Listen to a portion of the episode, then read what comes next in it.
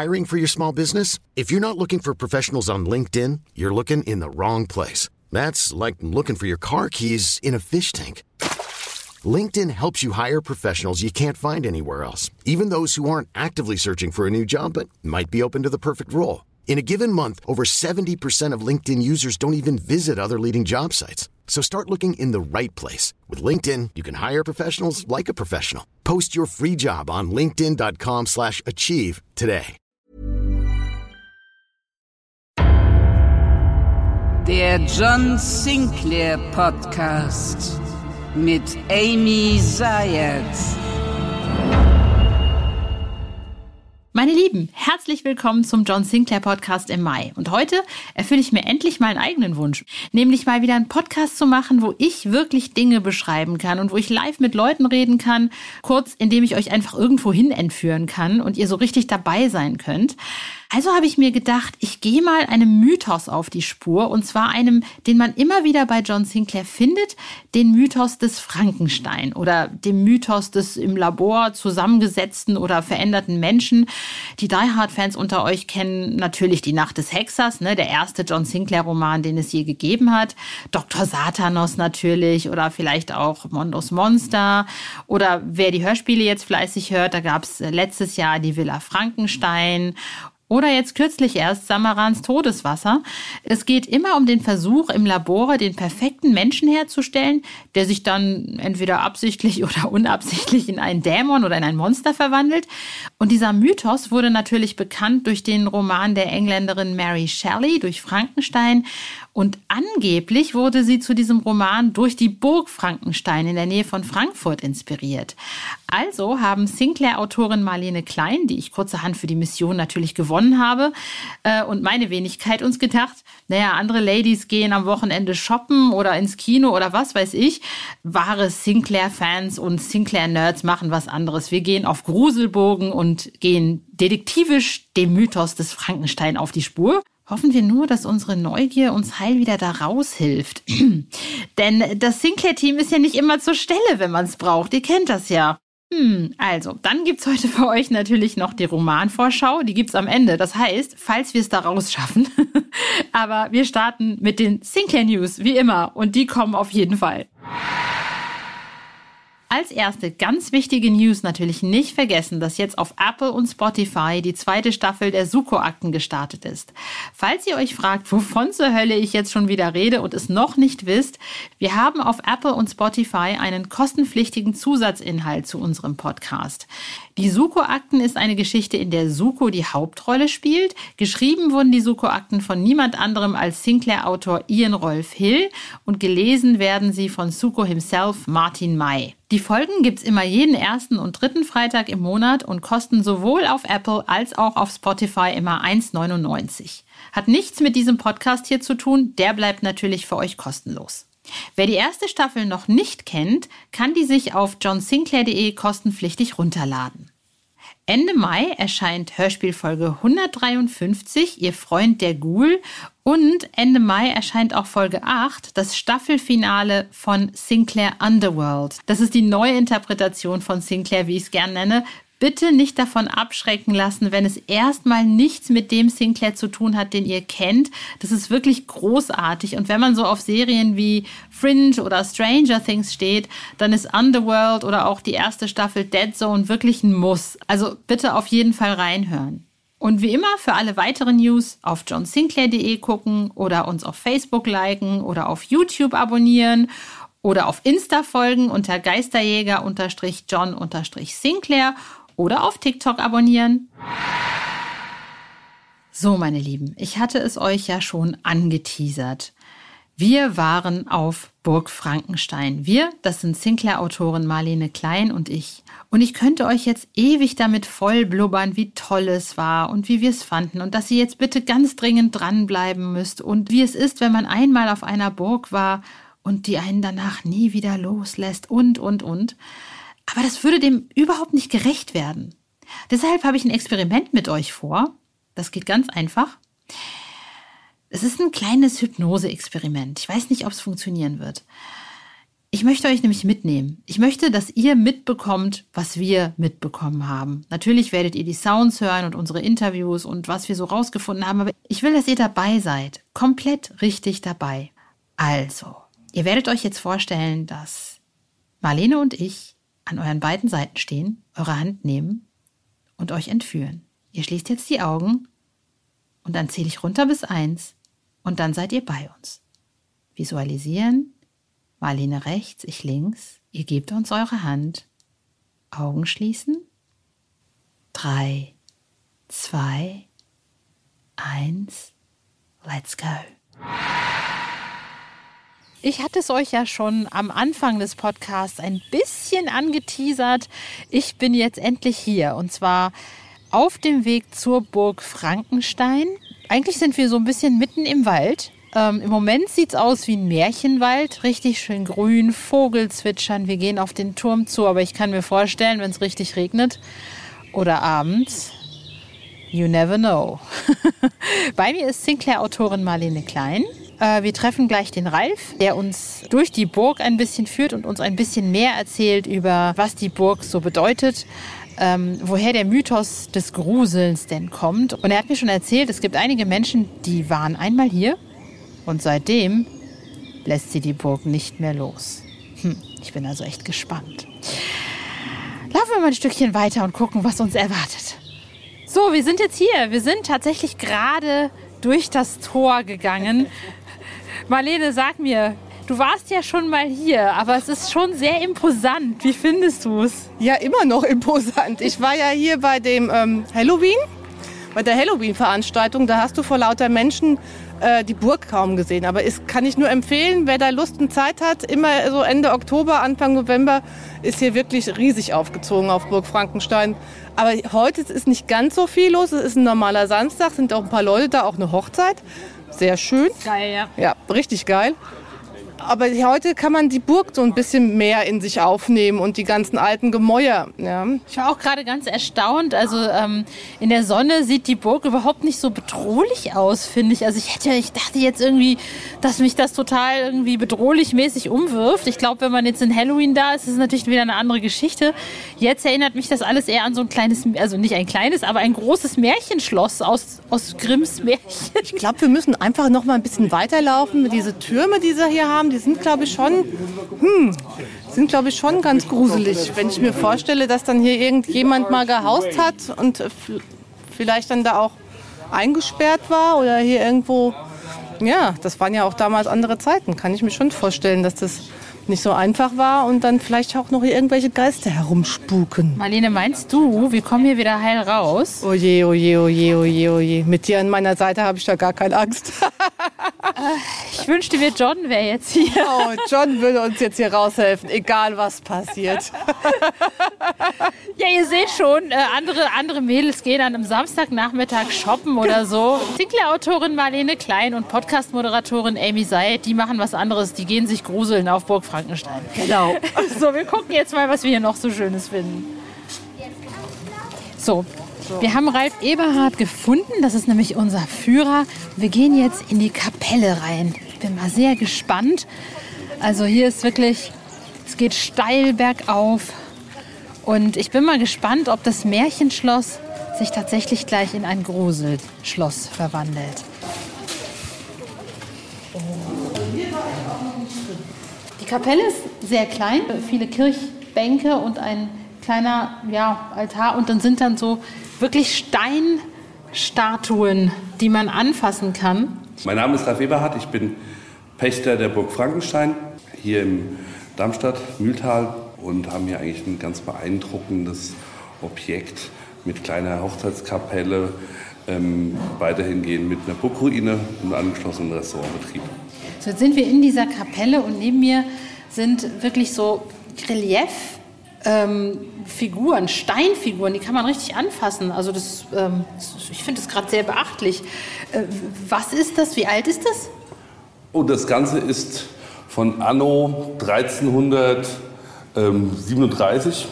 Das Ganze sind hier die Grabsteine der Familie Frankenstein, oder die hier gelebt haben. Haben wir hier in der Kapelle wurden Grabsteine installiert. Und wir sehen hier praktisch gerade vorher mit diesen, das sind immer alle sehr schön, weil es alle mit Relief sind und mit Personen, ist das hier der Grabstein der Amelie und des Ritter Schorsch. Krass, weil ich wusste, ich hatte jetzt keine Ahnung, wer diese Figuren sein sollen. Sehr spannend.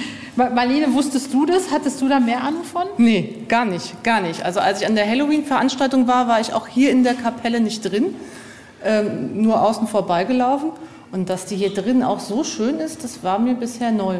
Und das ist natürlich schon wieder ein absoluter Gruseleffekt. Die Grabsteine von anno, was, 1733 oder 1537. 1300 hat man. 1533, ich muss altdeutsch, genau. Ja, hier in der Kapelle, sind die auch hier gestorben auf der Burg?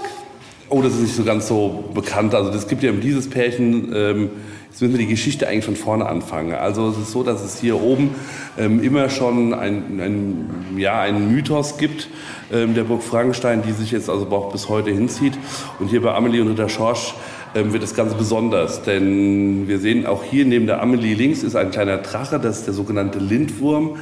Und in dem Dorf unterhalb dieser Burg in Niederberbach gibt es eine Sage, dass praktisch es einen Lindwurm gab, also einen Drachen, der Tiere gefressen hat, also oder als geopfert bekommen hat.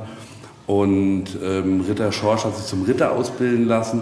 Und zwischen Amelie und Ritter Schorsch gab es eine Liaison. Also man hat immer angeblich, wenn er Kerzen oben angezündet hat, hier auf der Burg im Fenster, wusste Amelie, er ist da, also er denkt an sie, umgekehrt dann auch. Und dann haben sie sich getroffen. Dann war das Thema, er war unterwegs auf dieser Ritterausbildung und der Lindwurm wollte dann keine Tieropfer mehr haben, sondern wollte Jungfrauen haben.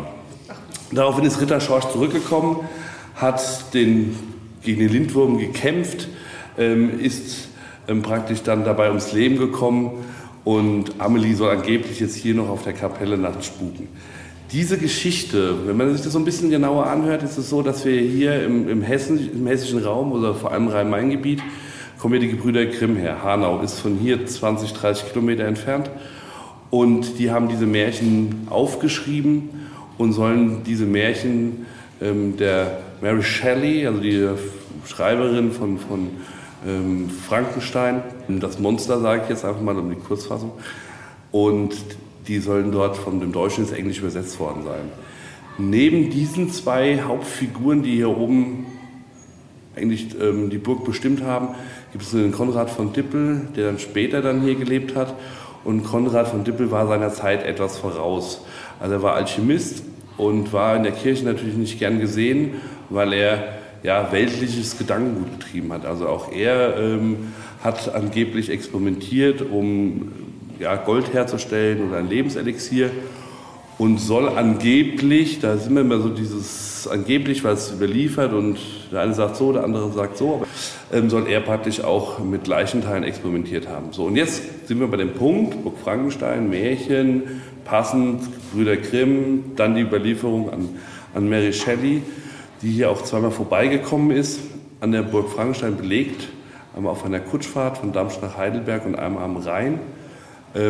Ist sie in Gernsheim abends angelandet und könnte theoretisch damals die Burg gesehen haben. Und dann würde dann dieser Kreis sich bilden. Sie hat zwar ihren Roman Dr. Frankenstein in Genf am See geschrieben, damals als der Vesuv ausgebrochen ist, 1819, 1817 irgendwo darum. Und da hat sie sich mit ihrem Mann, haben sie sich dann so Gruselgeschichten geschrieben. Was uns keiner erklären kann, und das ist das, was für mich das Ganze auch ein bisschen schlüssig macht, ist, warum ist eine Engländerin in der französischen Schweiz und schreibt dort einen Roman und nennt diese Hauptfigur Frankenstein? Das ist so ein bisschen, was uns keiner beantworten kann, wo so der Geschichtsverein und so ein paar andere Schreiberlinge auseinandergehen. Aber für mich ist die Frage ganz einfach, das kann uns keiner beantworten, also kann auch da was dran sein. Dass sie hier war, meinst du? Dass sie hier war und oder diese Geschichte übermittelt bekommen hat und sich halt auch da angelehnt hat. Ja, weil diese Nibelungensage klingt ja auch ähnlich mit der Geschichte Ritter Schorsch. Also das ist so alles so ein bisschen einheitsbrei. Das kann natürlich bei einer Überlieferung von 400, 500, 600, 700 Jahren ja schon mal passieren. Und dadurch ist es, hat es so eine bisschen Faszination für mich. Ja, also auch die Geschichte, dass der Typ, der dann diese Frau tatsächlich auf dieser Burg heiratet, und dann wird diese Frau ja umgebracht in dem Roman, im ursprünglichen Mary Shelley-Roman, von diesem Monster, hat ja schon auch was von dieser Lindwurm-Saga, von der du gerade erzählt hast. Genau, also es ist nichts auszuschließen, und es gibt nur so ein paar Punkte, wo man einfach sagen kann, ja, die sind belegt oder nicht belegt, und wie gesagt, ich finde es auch schwierig, wenn ich heute im 21. Jahrhundert versuchen soll, was war vor 600, 700 Jahren. Also das gab es keine Aufzeichnungen in dieser Form, und es macht es halt spannend. Aber es gibt halt wirklich diese Belege auch oder diese Punkte, die keiner beantworten kann. Also kann auch was dran sein. Also ich möchte es nicht ganz ausschließen. Es ist zwar schon immer hier ein Ort, der besonders war, weil die Frankensteiner, die gibt es ja heute noch, die Familie, die lebt ja noch, auch in deren Geschichtsbüchern sind die relativ oder haben viele Punkte, die hier oben passen. Also es sind so diese Kleinigkeiten, die wirklich dann ergänzen. Und wenn du mit diesen Personen, diesen Nachfahren heute noch sprichst, dann bestätigen die das ja auch. Sie sind natürlich nicht so, finden es nicht jetzt so toll, dass Burg Frankenstein mit einem Monster verbunden wird, statt mit der Familie. Aber sie sagen halt auch, ja, es könnte irgendwo was dran sein an der Geschichte. Was meinst du, Marlene? Ich meine, ich finde es auch aus deiner Sicht als Autorin total spannend. Ich meine, dieser Mythos kommt ja immer wieder. Und ich frage mich halt, warum gerade Frankenstein, warum dieses Buch, warum hat dieses Buch von Mary Shelley so viel Faszination auch im Grunde genommen heraufbeschworen? Und man sieht es ja auch bei John Sinclair, Dr. Satanus. Die Nacht des Hexers, der erste Sinclair-Roman. Da geht es ja auch um so einen verrückten Professor, der da irgendwie versucht, irgendwelche Monster zu schaffen. Als Autorin, wo liegt für dich die Faszination? Einfach der Gedanke, wie du auch sagtest, dass der mit Leichenteilen experimentiert hat und man versucht, aus einer toten Materie wieder Leben zu erwecken. Das ist ja so ein Grundplot in der Gruselgenre. Ob du da irgendwelche Zombies nimmst oder was auch immer, ist ja auch in meinen Geschichten dann doch ab und zu mit dabei. Ja, das ist ja so eine Grundmaterie, der Grundstock. Und das hast du hier vor Ort. Ja? Und das ist absolut faszinierend, dass du hier sozusagen mitten in einem historischen Zeitdenkmal stehst, ja? Wo sozusagen auch dieser Gruselgrundplot so seinen Anfang nahm. Ja? Das, Mary Shelley, das ist ja so eine Grundlage, ja? Auf der sich dann wieder ganz viele Gruselgeschichten aufgebaut haben. Und gerade diese verrückten Wissenschaftler und diese verrückten Ärzte, die dann herumexperimentieren, ob das jetzt Leichenteile sind oder am Gehirn sind, oder das ist ja so eine Grundlage, das ist der Grundstoff für Gruselautoren. Ja. Und das ist ja, das macht die Faszination für Mary Shelley aus und dann auch die Verbindung zu der Burg hier. Ich glaube, es war wahrscheinlich auch die Faszination für viele Sinclair-Autoren, so Jason Dark, und aber auch für dich, aber auch für viele andere. Ja, absolut. Also dieser Wunsch, wieder das Leben in den Tod zu bringen oder tote Materie zum Leben zu erwecken, ist, glaube ich, so alt wie die Menschheit. Ja. Aber dass es dann wirklich Wissenschaftler gab, ich meine, heute klingt es verrückt, und ich meine, im Gruselroman klingt es ja auch ein bisschen verrückt, die das dann wirklich auch wissenschaftlich probieren, ja. Und dann irgendwie da vor deiner Leiche auf dem Tisch stehen und sagen, heute Nacht muss es gelingen. Ja? Es ist auch das Faszinierende ist ja dabei, dass, wenn wir jetzt bei Mary Shelley mal schauen, diese Zeit, 1800 rum, da fingen ja auch die ganzen Experimente an. Also sprich Elektrizität. Wenn man jetzt Galilei außen vor lässt, aber diese Versuche, mit Strom was zu machen, also diese Zeit, da waren diese Personen, diese Wissenschaftler, ich möchte sie jetzt nicht verrückt nennen, sondern einfach ihrer Zeit voraus. Also sie haben, das finden wir heute ja auch wieder, Elektroautos, hätte es vor 10 Jahren gedacht, also dass sie so populär sind, dass sie auch wirklich fahren, wahrscheinlich weniger, und das war wahrscheinlich in dieser Zeit damals auch so. Smartphones. Ja, oder die ganzen Internetgeschichten und so weiter. Und, 1980 konnte sich noch keiner vorstellen, dass das so tatsächlich funktioniert. Aber das ist wirklich so, das muss man sich einfach überlegen. Wir sagen jetzt, waren verrückte Wissenschaftler, aber die waren einfach ihrer Zeit voraus. Und dann kommt natürlich jetzt auch noch diese Geschichte hin dazu mit Konrad von Dippel, der auch seiner Zeit voraus war. Also ich denke mal, das wird sich in 100 bis 200 Jahren werden wir uns da auch wieder irgendwo finden in der Zeit, wo irgendwas Verrücktes entsteht. Aber ich denke mal, dass so dieses Gruselgenre halt wirklich auch so in den 16., 17. Jahrhundert, 18. Jahrhundert durch halt so Schreiberlinge. Und wenn wir jetzt einfach mal böse sind und gucken uns die Märchen von Gebrüder Grimm an, die sind ja mehr als brutal. Also ich meine, allein Hänsel und Gretel, ja, wer schickt seine Kinder zum Verhungern in den Wald? Und das war ja anscheinend damals noch nicht mal das, was der Aufreger daran war, sondern der Aufreger war ja eigentlich, dass sie zu einer Hexe gehen, oder auf eine Hexe treffen sozusagen und dann noch gerettet werden. Aber dass die Mama und Stiefpapa oder wie auch immer das dann da war, die Kinder gerade mal fortschicken und hoffen, dass sie im Wald verhungern, ist ja undenkbar aus der heutigen Zeit. Das wäre ja für uns schon der erste Aufschrei gewesen. Aber an dem Punkt ist die Geschichte von den Brüder Grimm, geht die ja gerade erst los. Ja? Ja. Das ist ja gerade erst der Anfang. Bei uns wäre das schon der Eklat gewesen. Ja? Direkt irgendwie Hashtag genau. Kindermisshandlung. Aber das ist, und da auch gerade zu diesen Wissenschaftlern, weil du das auch gerade so schön erzählt hast, dass diese Forschung dann da ja auch losging. Man muss ja auch, wenn man wissenschaftlich forscht, auch einfach mal ausprobieren. Ja?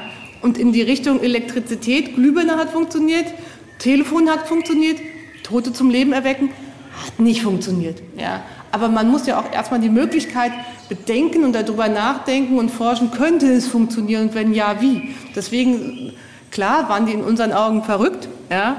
Aber für sich selber waren es schon Wissenschaftler. Was mir jetzt auch gerade einfällt, ne, das ist halt aber auch so dieser Kontrast. Man darf nicht vergessen, zu der Zeit war man halt aber auch skeptisch, auch durch die Kirche. Man war, das ist halt gotteslästerlich. Ich denke jetzt zum Beispiel, ich weiß nicht, sagt dir Dr. Dee was? Also Dr. Dee war ja auch ein Alchemist, der lebte aber etwas früher als Dippel. Der lebte zu Zeiten von Shakespeare ungefähr, zu Zeiten Elisabeth I., soll auch eigentlich der erste James Bond gewesen sein, war Geheimdienstmitglied und John Dee war auch Alchemist. Und es gibt die Sage, dass er da mit seinem Kumpel, mit dem er da geforscht hat, also ziemlich strange Experimente gemacht hat und durch John Dee entstand auch dann am Ende Goethes Faust wohl, also der Sage nach oder der Legende nach. Und da ist halt auch so das Problem, so der Kontrast zwischen einerseits auf der einen Seite verrücktem Wissenschaftler und auf der anderen Seite der damals vorherrschenden Moral, was man ja auch nicht außer Acht lassen kann. Vielleicht kommen auch daher die ganzen Gruselgeschichten. Ja, ich denke mal, wie gesagt, also es ist schon, denke ab, also ja, seit es Menschen auf dieser Welt gibt, wird irgendwie versucht, durch irgendwelche Geschichten, nennen wir es einfach mal Geschichten, versucht halt auch irgendjemand zu beeinflussen. Also Märchen waren ja so wirklich so mit den Kindern, dass die von dem Bösen, dass die ja nachts nicht raus und so weiter. Also es wird ja auch da so ein bisschen was erzählt und erfunden und diese Game of den Medicus, wenn man das Buch oder den Film anders geschrieben hätte, wären wir da auch klassisch in einem Horrorgeschichte, der an Toten rumforscht und dann Krankheiten. Also das, ich denke mal, das ist so eine Mischung aus allem. Und das Spezielle hier auf der Burg Frankenstein ist ja einfach, dass es tatsächlich auch noch passt. Also wie gesagt, da gibt es diese Verbindung, die man nachvollziehen kann. Und wie gesagt, wir reden davon, dass wir hier Amelie haben, die nachts hier durch die Burg spuken soll. Dann kommt dann 200 Jahre später Konrad von Dippel, der irgendwas macht. Also das zieht sich hier oben auch so ein bisschen durch um die Burg herum. Weitere Gerüchte, kann ich jetzt auch nicht so nachvollziehen, ist diese Burg Frankenstein auf Granit fest. Das ist also richtig. Aber es soll der älteste Granit sein der Welt, der natürlich dann auch eine magische Geschichte hat. Wenn wir jetzt hier oben die Burg Richtung Parkplatz verlassen und den Parkplatz im Rücken haben und weitergehen. Ungefähr 10 Minuten später gibt es die Magnetsteine. Also da kann man merken, wenn man den Kompass dran hält, dass der Kompass, also dieser Granit, diese Erze da drin das Ganze auseinanderbringen. Gehe ich in die andere Richtung, hinter der Burg ist der Hexentanzplatz. Also alles rund um diese Burg hat immer was Magisches, Gruseliges. Oder, ja, ich weiß nicht, es ist gruselig, wenn man es anders definiert, was nicht Erklärliches. Und dadurch ist es für den Menschen ungewohnt und sorgt für ein Unbehagen und das macht es gruselig. Gibt es heute eigentlich auch noch Legenden? Also gibt es neuzeitliche Legenden? Also gibt es hier irgendeine neuzeitliche Hexe, wo es Leute gibt, die sagen, uiuiui, also oder spukt es denn heute noch irgendwie, oder gibt es Geschichten darüber, dass da heute noch irgendwas passiert, oder sind das alles so Sachen aus den, ja, aus den früheren Zeiten? Sind wir hier sicher? Sind wir hier sicher? Diese Frage ist gut. Nein, es ist keine... Ich wusste es, ich komme nicht mehr heil raus. Nee, ist ja auch eine Burg, ne? Nein, also das Faszinierende, zum Beispiel, wenn ich es wirklich auf die Neuzeit beziehe, wirklich also auf analog, also sprich vorletztes Jahr, oder letztes Jahr war das, glaube ich, wir sind jetzt nicht die spektakulärste Burg hier oben. Also es gibt hier relativ viele, wir sind hier der Anfang der ganzen Burgenketten im Odenwald. Aber letztes Jahr hat sich eine komplette Herde Ziegen hier oben verirrt. Die waren dann plötzlich in der Burg drin. Warum ausgerechnet die Burg? Also warum nicht 2 Kilometer weiter? Oder ja, man sagt, die suchen, wenn sie fliehen, immer einen höheren Punkt. Aber wir sind noch nicht mehr der höchste Punkt. Also warum waren die dann plötzlich alle nachts in der Burg? Macht schon so ein bisschen mystisch. Für mich persönlich, der hier auch öfter mal übernachtet, ist es einfach so... Die Burg hat eine ganz bestimmte Faszination. Also wenn man im Burghof steht, sieht man diesen Hauptturm und wie es sich abends verändert. Also es ist immer wieder, ja, das ist ein anderer Anblick. Es ist dasselbe Gebäude, aber plötzlich strahlt es was anderes aus. Es ist manchmal, auch für mich, der das jetzt seit 3 Jahren hier oben kennt, auch abends mal so Unbehagen. Kleine Geschichte nebenbei, wir waren hier Deutschlands älteste und größte Halloween-Veranstaltung. Keiner der Monster, die Monsterdarsteller, würde nachts alleine während Halloween durch die Burg laufen. Keiner. Also es ist immer so, dass man das Gefühl hat, man wird beobachtet, es ist jemand hinter einem. Also es hat so ein gewisses Unbehagen. Wir haben auch schon Leute gehabt, die auf der Burg übernachtet haben. Wir haben diese Geisterjäger.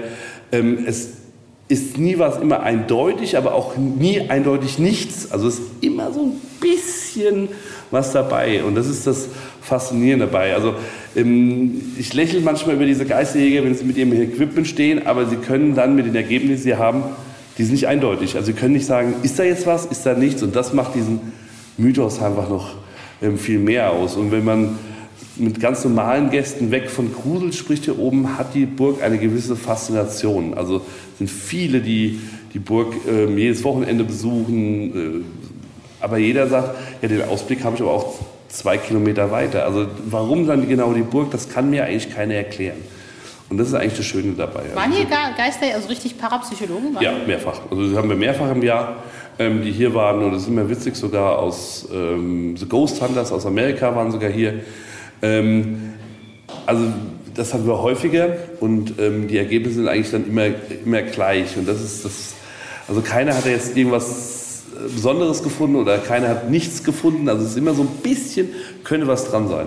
Was sieht die an, wenn die von so weit herkommen? Die Gesage um die Amelie, dass die hier spukt? Oder? Alles, ja genau. Also Halloween, klar. Also wir haben, man muss dazu sagen, wir haben 1977 hat Halloween hier angefangen und wir haben erst später festgestellt, dass dieser Zusammenhang mit der Geschichte passt. Es waren Amerikaner, die hier in Darmstadt waren, stationiert waren.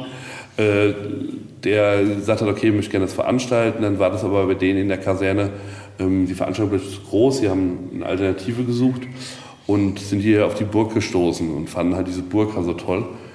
Und wir sind halt wirklich mittlerweile weltweit bekannt. Also wir haben Gäste aus Amerika, Australien, Japan, Südafrika, also das können wir halt alles nachvollziehen, wo die Leute auch Tickets kaufen.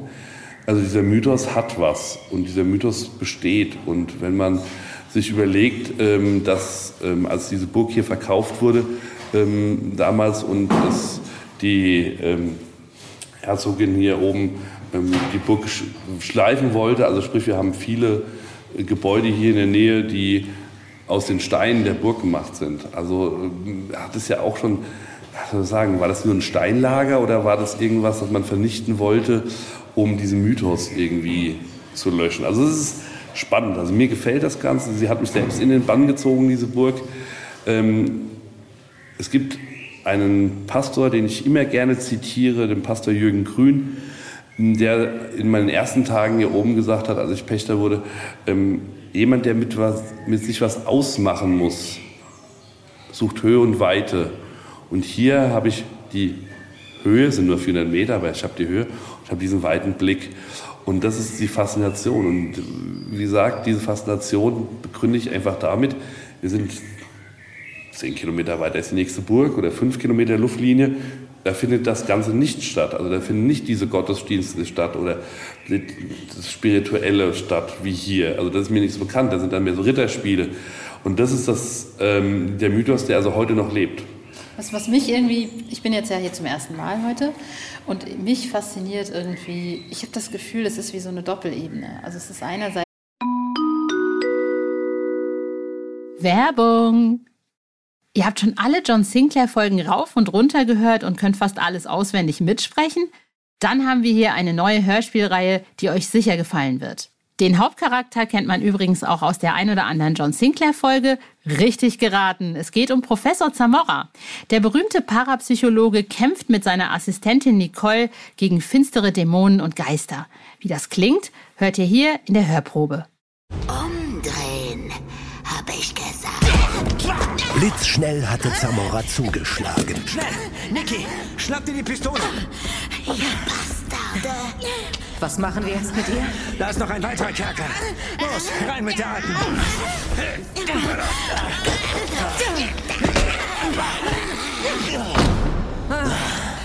So, die werden wir los. Ich verfluche euch, ihr Bastarde. Ramon wird euch bei lebendigem Leibe fressen. Aber vorher werdet ihr 1000 schreckliche Tode sterben. Wenn euch die Hörprobe gefallen hat, hört euch doch einmal die bisher erschienenen Folgen an. Entweder auf CD oder auf der Hörspielplattform eurer Wahl. Viel Spaß beim Hören!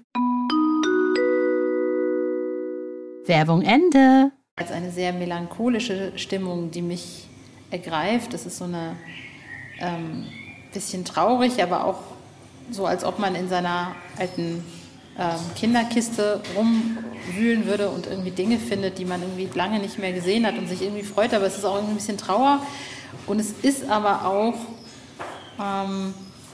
was Dunkles da. Wie gesagt, ich kann dir auch nicht widersprechen, weil es ist hier wirklich das Gefühl, dass es irgendeinen Mythos gibt. Ob der jetzt gut oder schlecht ist, kann ich auch nicht sagen, aber irgendwas ist hier, was das Ganze besonders macht. Ich hätte Bock, mich mal mit Amelie zu unterhalten. Vielleicht beschwöre ich sie gleich mal. Ja, lass uns mal hoch in die Burg gehen. Dann können die Nächsten hier heiraten. Yes. Hey. Das Granitfelsen, die wir gelernt haben, auch unter unseren Füßen. Das wäre mal so die älteste Granit, den wir hier haben. Ist jetzt nicht ganz eben, musst du mal gucken. Ja, alles gut. So, und jetzt durch das Burgtor oder das Turmtor, also dieser Blick auf diesen Turm. Ey, ist das toll. Geil. Das ist so geil. Das ist, vor allem ist es so... Auf dieser Burgruine, diese halb kaputten Mauern und dieser Turm. Richtig, richtig toll. Ach, wie schön. Und Sonne. Ja. Und Sonne. Und ein bisschen was für die Figur ist es auch. Wir kraxeln hier nämlich ganz schön hoch. Den alten Burgweg hier. Ich weiß, was diese Burg mit uns vorhat, Marlene. Die will uns nicht gehen lassen. Nee. Wir bleiben jetzt hier für immer. Oh, ist das toll. Ob du es glaubst oder nicht, ich war an so einer Halloween-Veranstaltung hier. Ich habe gesagt, du hast vor lauter Menschenmassen ja die Burg kaum gesehen. Genau. Ja, und da stand, wirst du wissen, eine Riesenbühne, ja, wo dieser Michael Jackson-Tanzer war. Das war auch, ich fand es super. Aber jetzt bist du mehr von der Umgebung von der Burg an sich beeindruckt, ohne dass da irgendwelche Gestalten noch um dich rumlaufen. Und jetzt beeindruckt einfach dieses Ruinengemäuer. Und das finde ich absolut... Ich glaube, so kriegst du eigentlich auch viel mehr so das Original-Feeling mit von dieser Burg und nicht halt das, was dann so drumherum gemacht wird an, ich sage jetzt mal ein bisschen platt, Popcorn-Kino oder Popcorn-Performance, obwohl ich das jetzt gar nicht so despektierlich meine, aber... einfach, ja, es ist halt nichts Gemachtes, sondern es ist einfach das, was da ist. Ne? Wie alt sind diese Steine, auf die wir jetzt hier gucken? 12. 13. Jahrhundert. Ja. Es ist Thema, du musst es einfach so sehen, also wenn du jetzt hier wirklich hier oben bist, also wie sich das verändert mit Halloween, dann ist diese Burg nicht wiederzuerkennen im Sommer. Im Endeffekt ist es ja auch wirklich eine kleine Burgruine, du hast ja nicht viel. Ja, es sind 2 Türme, Aussichtsplattform, also das Haupthaus wo man sehen kann, es ist, wo man wirklich jetzt sehen kann, okay, es ist jetzt ein Treppenhaus, es geht auch ein Stockwerk tiefer, wir stehen praktisch jetzt im zweiten Stock und hat einen Gang außenrum. Also die Burg hat ja schon immer sich verändert und auch gelebt. Ich meine, das Besondere ist jetzt, wir waren jetzt in der Kapelle und das ist halt das Besondere. Normalerweise ist die Kapelle innerhalb der Gemäuern, nicht außerhalb. Und hier ist es halt außerhalb. Also diese Veränderung der Burg, das Jahr über macht die Faszination halt aus. Und du siehst halt hier wirklich bis Frankfurt Skyline, also wirklich den Taunus, bis rüber nach der Donnersberg, das ist bei Alzey hinten raus, also Kirchheim-Bolanden, Aschaffenburg. Also da hast du eine Sicht von 70 Kilometern rundherum. Und das ist halt schon auch eine Faszination. Aber wenn ihr jetzt aus Köln kommt, Wolfgang Niedecken war ja letztes Jahr hier, also von Bapp, der Sänger, und er war total begeistert. Also der wollte eigentlich nur 2 Stunden auftreten, ist über 3 Stunden geblieben, weil er das so faszinierend toll fand als Venue. Und das macht halt dann auch, wir sind wirklich viele, die hier wirklich mit Herzblut dabei sind und das Ganze auch nicht fürs Geld machen, um Gottes Willen, sondern vielmehr mit Herzblut. Und wie gesagt, dieser Mythos fasziniert einen wirklich. Ja. Und dieses Verändern der Burg, wie gesagt, jetzt siehst du es im Sonnenschein, wenn heute Abend das ein bisschen dunkler wird, kriegt die plötzlich eine ganz andere Ausstrahlung und das ist faszinierend. Und wir hatten zu unseren Reihen gehört Sven Sauer. Sven Sauer hat mit dem Film Hugo Capret einen Oscar, mit der Serie Game of Thrones mehrere Emmys gewonnen. Der malt die Hintergründe und kommt von hier und dieses Malen oder dieses Matte Painting, also auf Glasscheiben malen für Game of Thrones, ist ja auch Mittelalter und das hat ihn schon ein Stück weit geprägt, diese Burg. Also sie spielt da mit und das zeigt halt auch, dass er von diesem Mythos gefangen ist und wenn du ihn normal triffst, ist das wie ein ganz normaler Mensch, wie du und ich, aber er ist ja eigentlich sehr erfolgreich. Aber es ist halt immer zurück zu seinen Wurzeln, wenn er hier auf der Burg ist und das ist also das Schöne daran. Also wie gesagt, deswegen, womit hat es mich ja auch gefangen damals. Und als dann die Sache zur Wahl stand, dass man hier das oben pachten kann, also als mein Vorgänger gesagt hat, er hört auf, wollte ich eigentlich nur Veranstaltungen hier oben machen, weil ich das so toll fand. Und er sagte, er muss aber das Restaurant pachten. Ja, es ist so, es hat mich fasziniert und gefangen. Und hier sind wirklich viele Personen, die du immer wieder siehst und die Burg irgendwie in ihren Bann nimmt. Aber für die Sinclair-Fans, man muss es ja mal sagen, ich muss jetzt mal die nette, charmante, gut aussehende Mitautorin mal kurz ins Abseits schieben. Wir haben hier oben ja auch den Michael Schauer, der hier oben für Halloween unsere Bühnenstücke geschrieben hat. Und der praktisch dann aus diesen Bühnenstücken wurde über eine Firmenveranstaltung eine Dinnershow. Und er schreibt ja mittlerweile ja auch Sinclair-Romane. Also auch er ist von dem Mythos Burg Frankenstein total fasziniert und schon seit über 20 Jahren. Der macht das aber gut. Ja, also total. Absolut. Ich war bei der Dinnershow, also es war fantastisch. Und du hast auch richtig gemerkt, dass der Autor auch Ahnung hat von der Materie, sowohl von Sinclair als auch von Grusel. Ja. War sehr gut. Das ist so eine Verbindung, also das ist schön, dass ich so dieses... Ja, dass der Kreis sich immer wieder schließt, ja, das ist absolut schön, ja. Egal, wo ich hingehe und auch wenn ich mich dann oute, ja, was ich so als Hobby habe, ja, höre ich ganz häufig, ach ja, guck mal, habe ich früher das und das gemacht oder kenne ich den und den, ja. Es ist sehr lustig, ja, wie sich doch der Kreis immer wieder schließt, ja. Das, genau wie du auch jetzt hier anfängst, von Michael Schauer zu erzählen. Und ich war da gerade, ja. Also es hat was, ne? Es ist immer wieder schön, ja. Wollen wir noch mal hoch auf den Turm? Ja, gerne. Ja. Auf diesen Turm? Ja. Nein, auf diesen Turm. Weil da müssen wir, darf ich mal fragen? Ja. Dieser Turm, also der ist jetzt Außenmauer, aber innen offen sozusagen. Ja. Kann man sich jetzt im Podcast vielleicht schlecht vorstellen. Also er ist, wie ein U. Ja, er ist wie ein Gerippe, ein Außengerippe und hat innen eine Holzleiter und auf jedem Stockwerk einen schönen Balkon. Ja. Cool. Wurden hier denn schon mal Jungfrauen gefangen gehalten? Ja, das ist nämlich... Das mache ich jeden Abend. Okay. Wer von euch ist denn noch Jungfrau? Nein, also ich möchte jetzt keinen dazu aufrufen. Nein, wir haben das öfter mal, das halt so im Sommer lassen sich gerne Pärchen hier einschließen. Das ist aber nicht mehr ganz nett, weil es ist ja nicht hier immer jede Nacht jemand hier oben und war auch schon die Polizei, hat dann ein Pärchen über die Mauer abgeseilt. Aber dieses Also die Burg war schon ein Verteidigungspunkt. Und wir gehen jetzt mal zurück in die Nazi-Zeit. Da gibt es einen Bericht darüber, dass die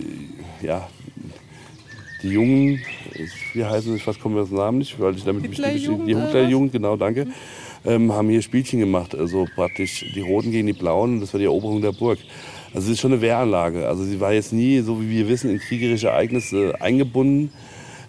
Aber hier gibt es so viel rund um die Burg. Hier gibt es, angeblich soll Werner von Braun hier sein UFO gebaut haben, ein bisschen weiter. Es gibt hier auch ein Sportgelände, was damals genutzt worden sei. Also diese Burg hat, wenn du wirklich zurückgehst und etappenweise, ich denke mal, seit dem Bestehen dieser Burg hat die irgendwas, was die Person anzieht. Aber warum hat der Turm diese außergewöhnliche Architektur? Das ist einfach so, dass du, wenn du jetzt, also du musst dir vorstellen, normalerweise, Ursprung war so, dass es hier rechts von uns, das ist doof, also dass diese Burg angebaut wurde, ne? Das ist das Haupthaus, und als dann der Sohnemann hier oben auch noch der Frankensteiner gelebt hat, wurde es erweitert und man hat den Burgturm oder diese Wehranlage ein Stück nach vorne gesetzt und so, dass du praktisch von hinten, also wenn er nach außen ist, durch diese Mauer, nur durch Fenster, kleine Fenster, einen Schießscharten sozusagen, hast du diese Verteidigung nach außen, aber kannst von hinten halt natürlich dann auch mit Waffen, mit Verpflegung das weiter bedienen. Deswegen ist er offen. Fällt dieser Wehrturm, ist der Feind, weil es offen ist, hinten schutzlos. Ah, okay. Also das hat so zwei Funktionen. Das hast du aber eigentlich häufiger, auch so Halbtürme, Rundtürme, hast du es häufiger auch, dass sie wirklich von hinten offen sind. Und deswegen ist das so hier auch. Verstehe. Dann lass mal gucken gehen. Ja, ich bin jetzt auch gespannt. Jetzt gehen wir nämlich in einen geschlossenen Turm. Ja. Marlene, pass bloß auf, der hält uns da noch drin fest. Ich hab doch freiwillig heute Nacht. Das hätte er gerne. Na, das ist mal ein Ausblick, würde ich sagen, oder? Geht noch besser dann, wenn wir oben sind. Aber jetzt hast du einfach mal rundherum. Oh, wie geil. Du hast hier eine irre Weitsicht. Leute, wir stehen hier auf diesem Turm und man kann über Frankfurt gucken fast.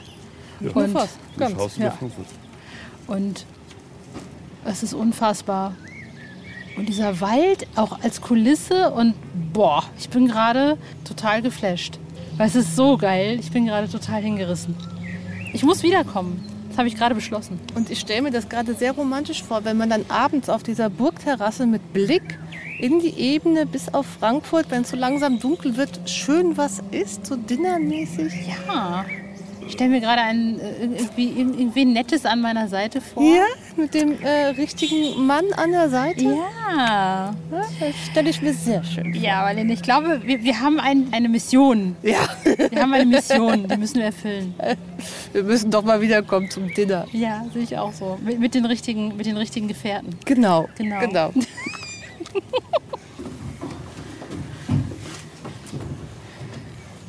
Boah, ich hab gerade auch schon oben.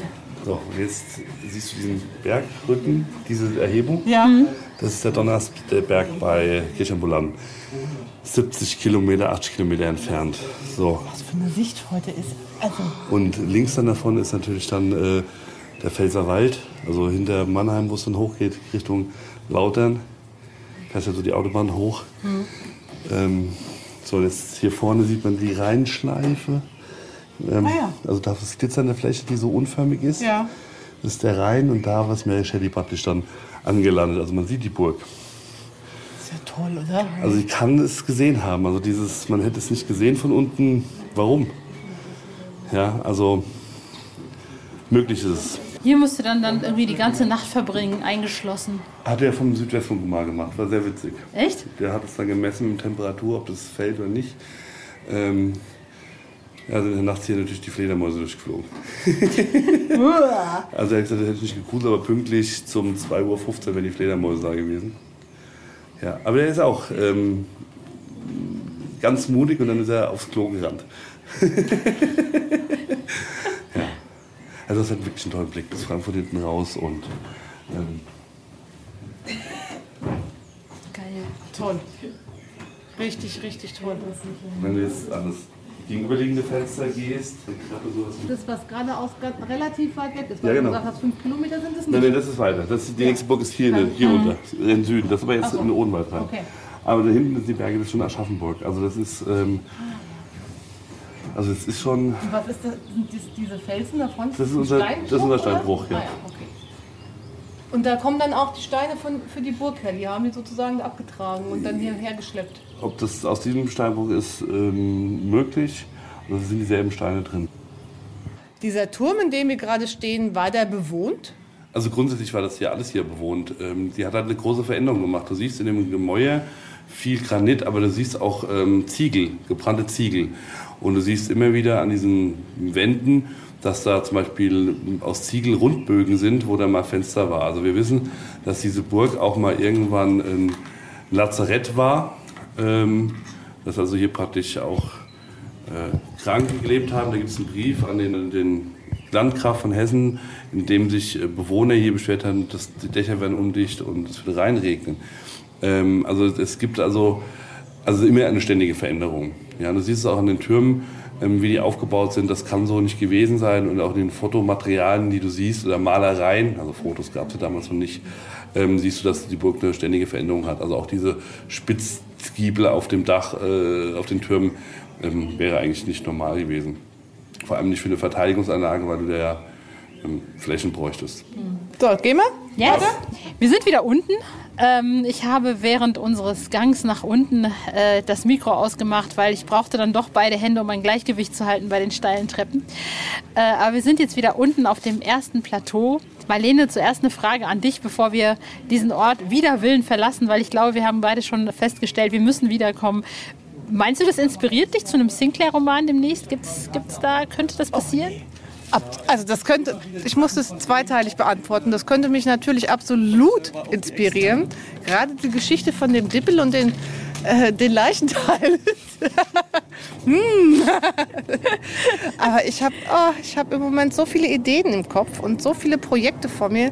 Ich muss mal gucken, wie ich das noch einbaue. Also der Roman, an dem ich gerade schreibe, da passt es nicht rein. Und was ich danach geplant habe, da passt es auch nicht rein. Und dann muss ich mal schauen. Also ich habe ganz viele Projekte im Kopf, ja, die ich gerne umsetzen würde.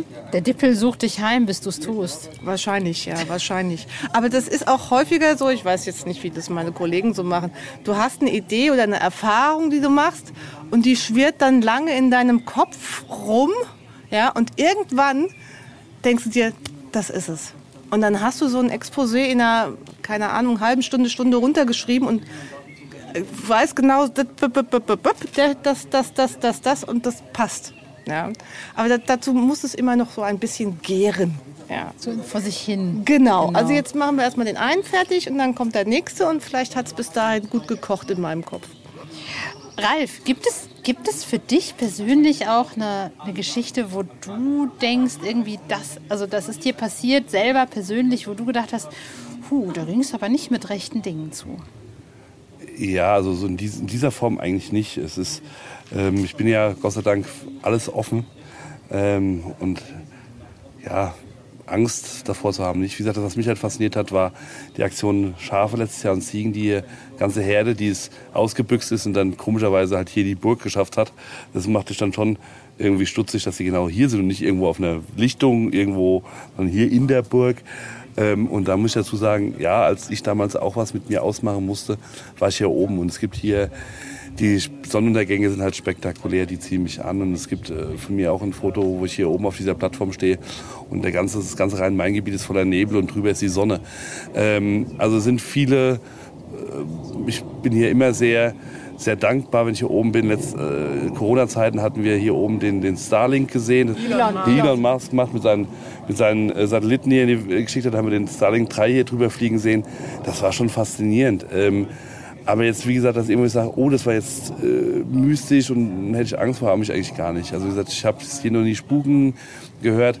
Wie gesagt, manchmal ist es einfach so, dass die Burg ein sehr friedliches Bild abends gibt oder morgens und manchmal aber auch ein sehr, ja, unangenehmes. Also das ist, aber ich glaube, das gehört so zu allem dazu. Also jetzt so eine Erscheinung hatte ich Gott sei Dank leider Noch nicht. Also noch nicht, dass Amelie, Schorsch oder Konrad mal vorbeigekommen sind und sich mal mit dir unterhalten wollten? Nee, leider nicht. Also ich hätte sie gerne auf den Wein eingeladen, aber haben sie bis jetzt dankend abgelehnt.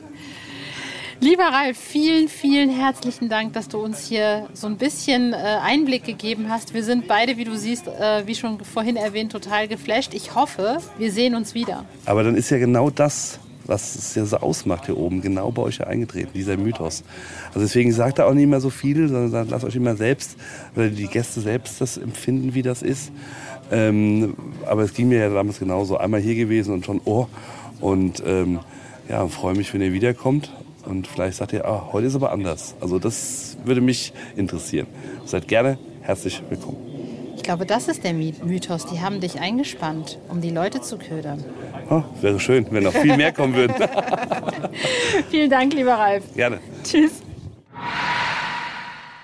3, 2, 1. Ich hoffe, ihr seid wieder bei mir. Und ich hoffe, ihr habt ein bisschen von der Magie mitbekommen, die diese Burg ausstrahlt. Denn ganz ehrlich, und ich meine das absolut ernst, die bleibt einem im System. Also es ist jetzt schon ein paar Tage her, dass ich da war und es nimmt mich immer noch mit. Es lässt mich nicht los und ich verstehe durchaus, dass jemand wie die Autorin Mary Shelley das zu Frankenstein inspiriert hat, also zu dem Roman. Also diese Burg lässt einen absolut nicht mehr los und ich hoffe, dass ich irgendwann wieder zurückkommen kann. Dann bleibt mir zu guter Letzt nur noch die Romanvorschau, bevor ich euch in den Frühling entlasse. Und zwar kommt nächsten Dienstag am 17. Mai Band 2288 im Reich des Kakus von Simon Börner. Das ist der zweite Gastroman von Simon Börner, der John auf die Spuren einer alten Legende der Eifel führt. Dann kommt am 24. Mai Band 2289 Kleiner Teufel Marilyn von Ian Rolf Hill. Hier wird der Handlungsstrang um Lilith, Cruciata und Marilyn fortgesetzt und führt John nach Rom.